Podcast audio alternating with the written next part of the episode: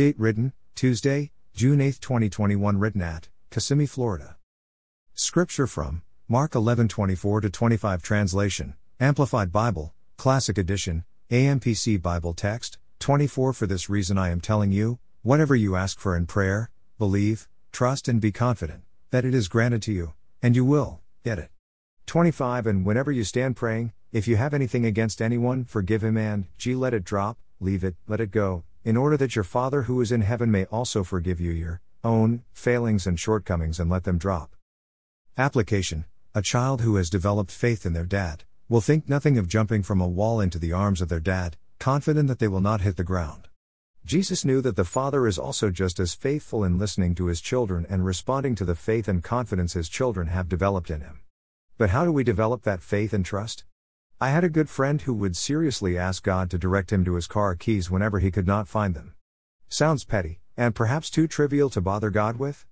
Well, his idea was that knowing he could trust God for even the small things in life helped increase his confidence and faith as he asked God to help him in the major concerns of life. Friends, our God is not just available to us as a last resort, or for major disasters in life, but He loves us and cares about every little circumstance in our life. You see, most things that we ask God for will probably seem minor to Him because of His abilities, regardless of what rating we place on our problem.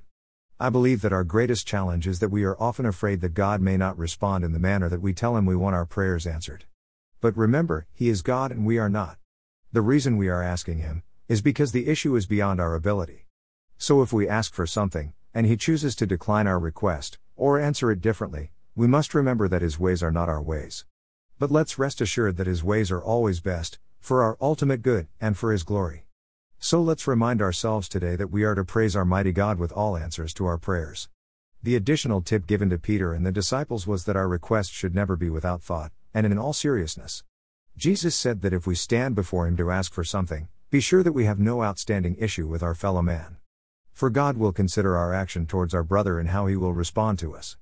If we have been forgiving, He will forgive us. If we have given much, He will give to us. If we have been loving, He will show much love to us. When we stand before God with a clear conscience between us and our fellow man, then we may have faith in our God and willing to trust Him with our concerns. To reiterate, whatever you ask for in prayer, believe, trust and be confident, that it is granted to you, and you will get it. Blessings noted. It's not just a kid in a candy store that's given everything they ask for who will be excited and extremely happy. Jesus said that if we ask in faith, believing, and with a right heart, we will get what we ask for. Only our God has that kind of love and unlimited power. Prayer. In deepest appreciation we say thank you, Lord, for your amazing love and your kindness and mercy to us.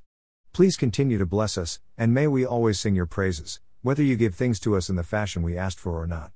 You are all-knowing and all-powerful. There are so many circumstances in life over which we have no resolve, other than what you point us to. Be glorified in us today, dear Lord. Amen. Footnote: there are 2 more pages on my blog that will provide you with additional information, one of them being To Know Jesus. If you have been challenged to make a decision today after reading this devotional, please click on the above page, or speak with a local Bible teaching pastor, or contact me at nuggetsfromgodsword@outlook.com.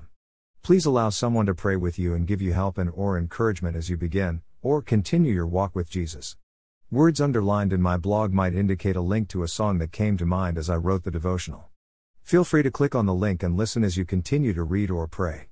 If this devotional was forwarded to you and you would like to see more, please go to Nuggets from God's Word and read more, or you may freely subscribe for a daily email conveniently containing each day's devotional. You may also visit me on Spotify and listen to Nuggets while you're out and about. I would encourage you to find a church home nearby your home and attend as frequently as you could. Get to know God, and allow His people to encourage and strengthen you in your Christian walk, while making every effort to be a blessing to them. God is at work among His people. Please consider growing in your faith, as you worship with fellow believers.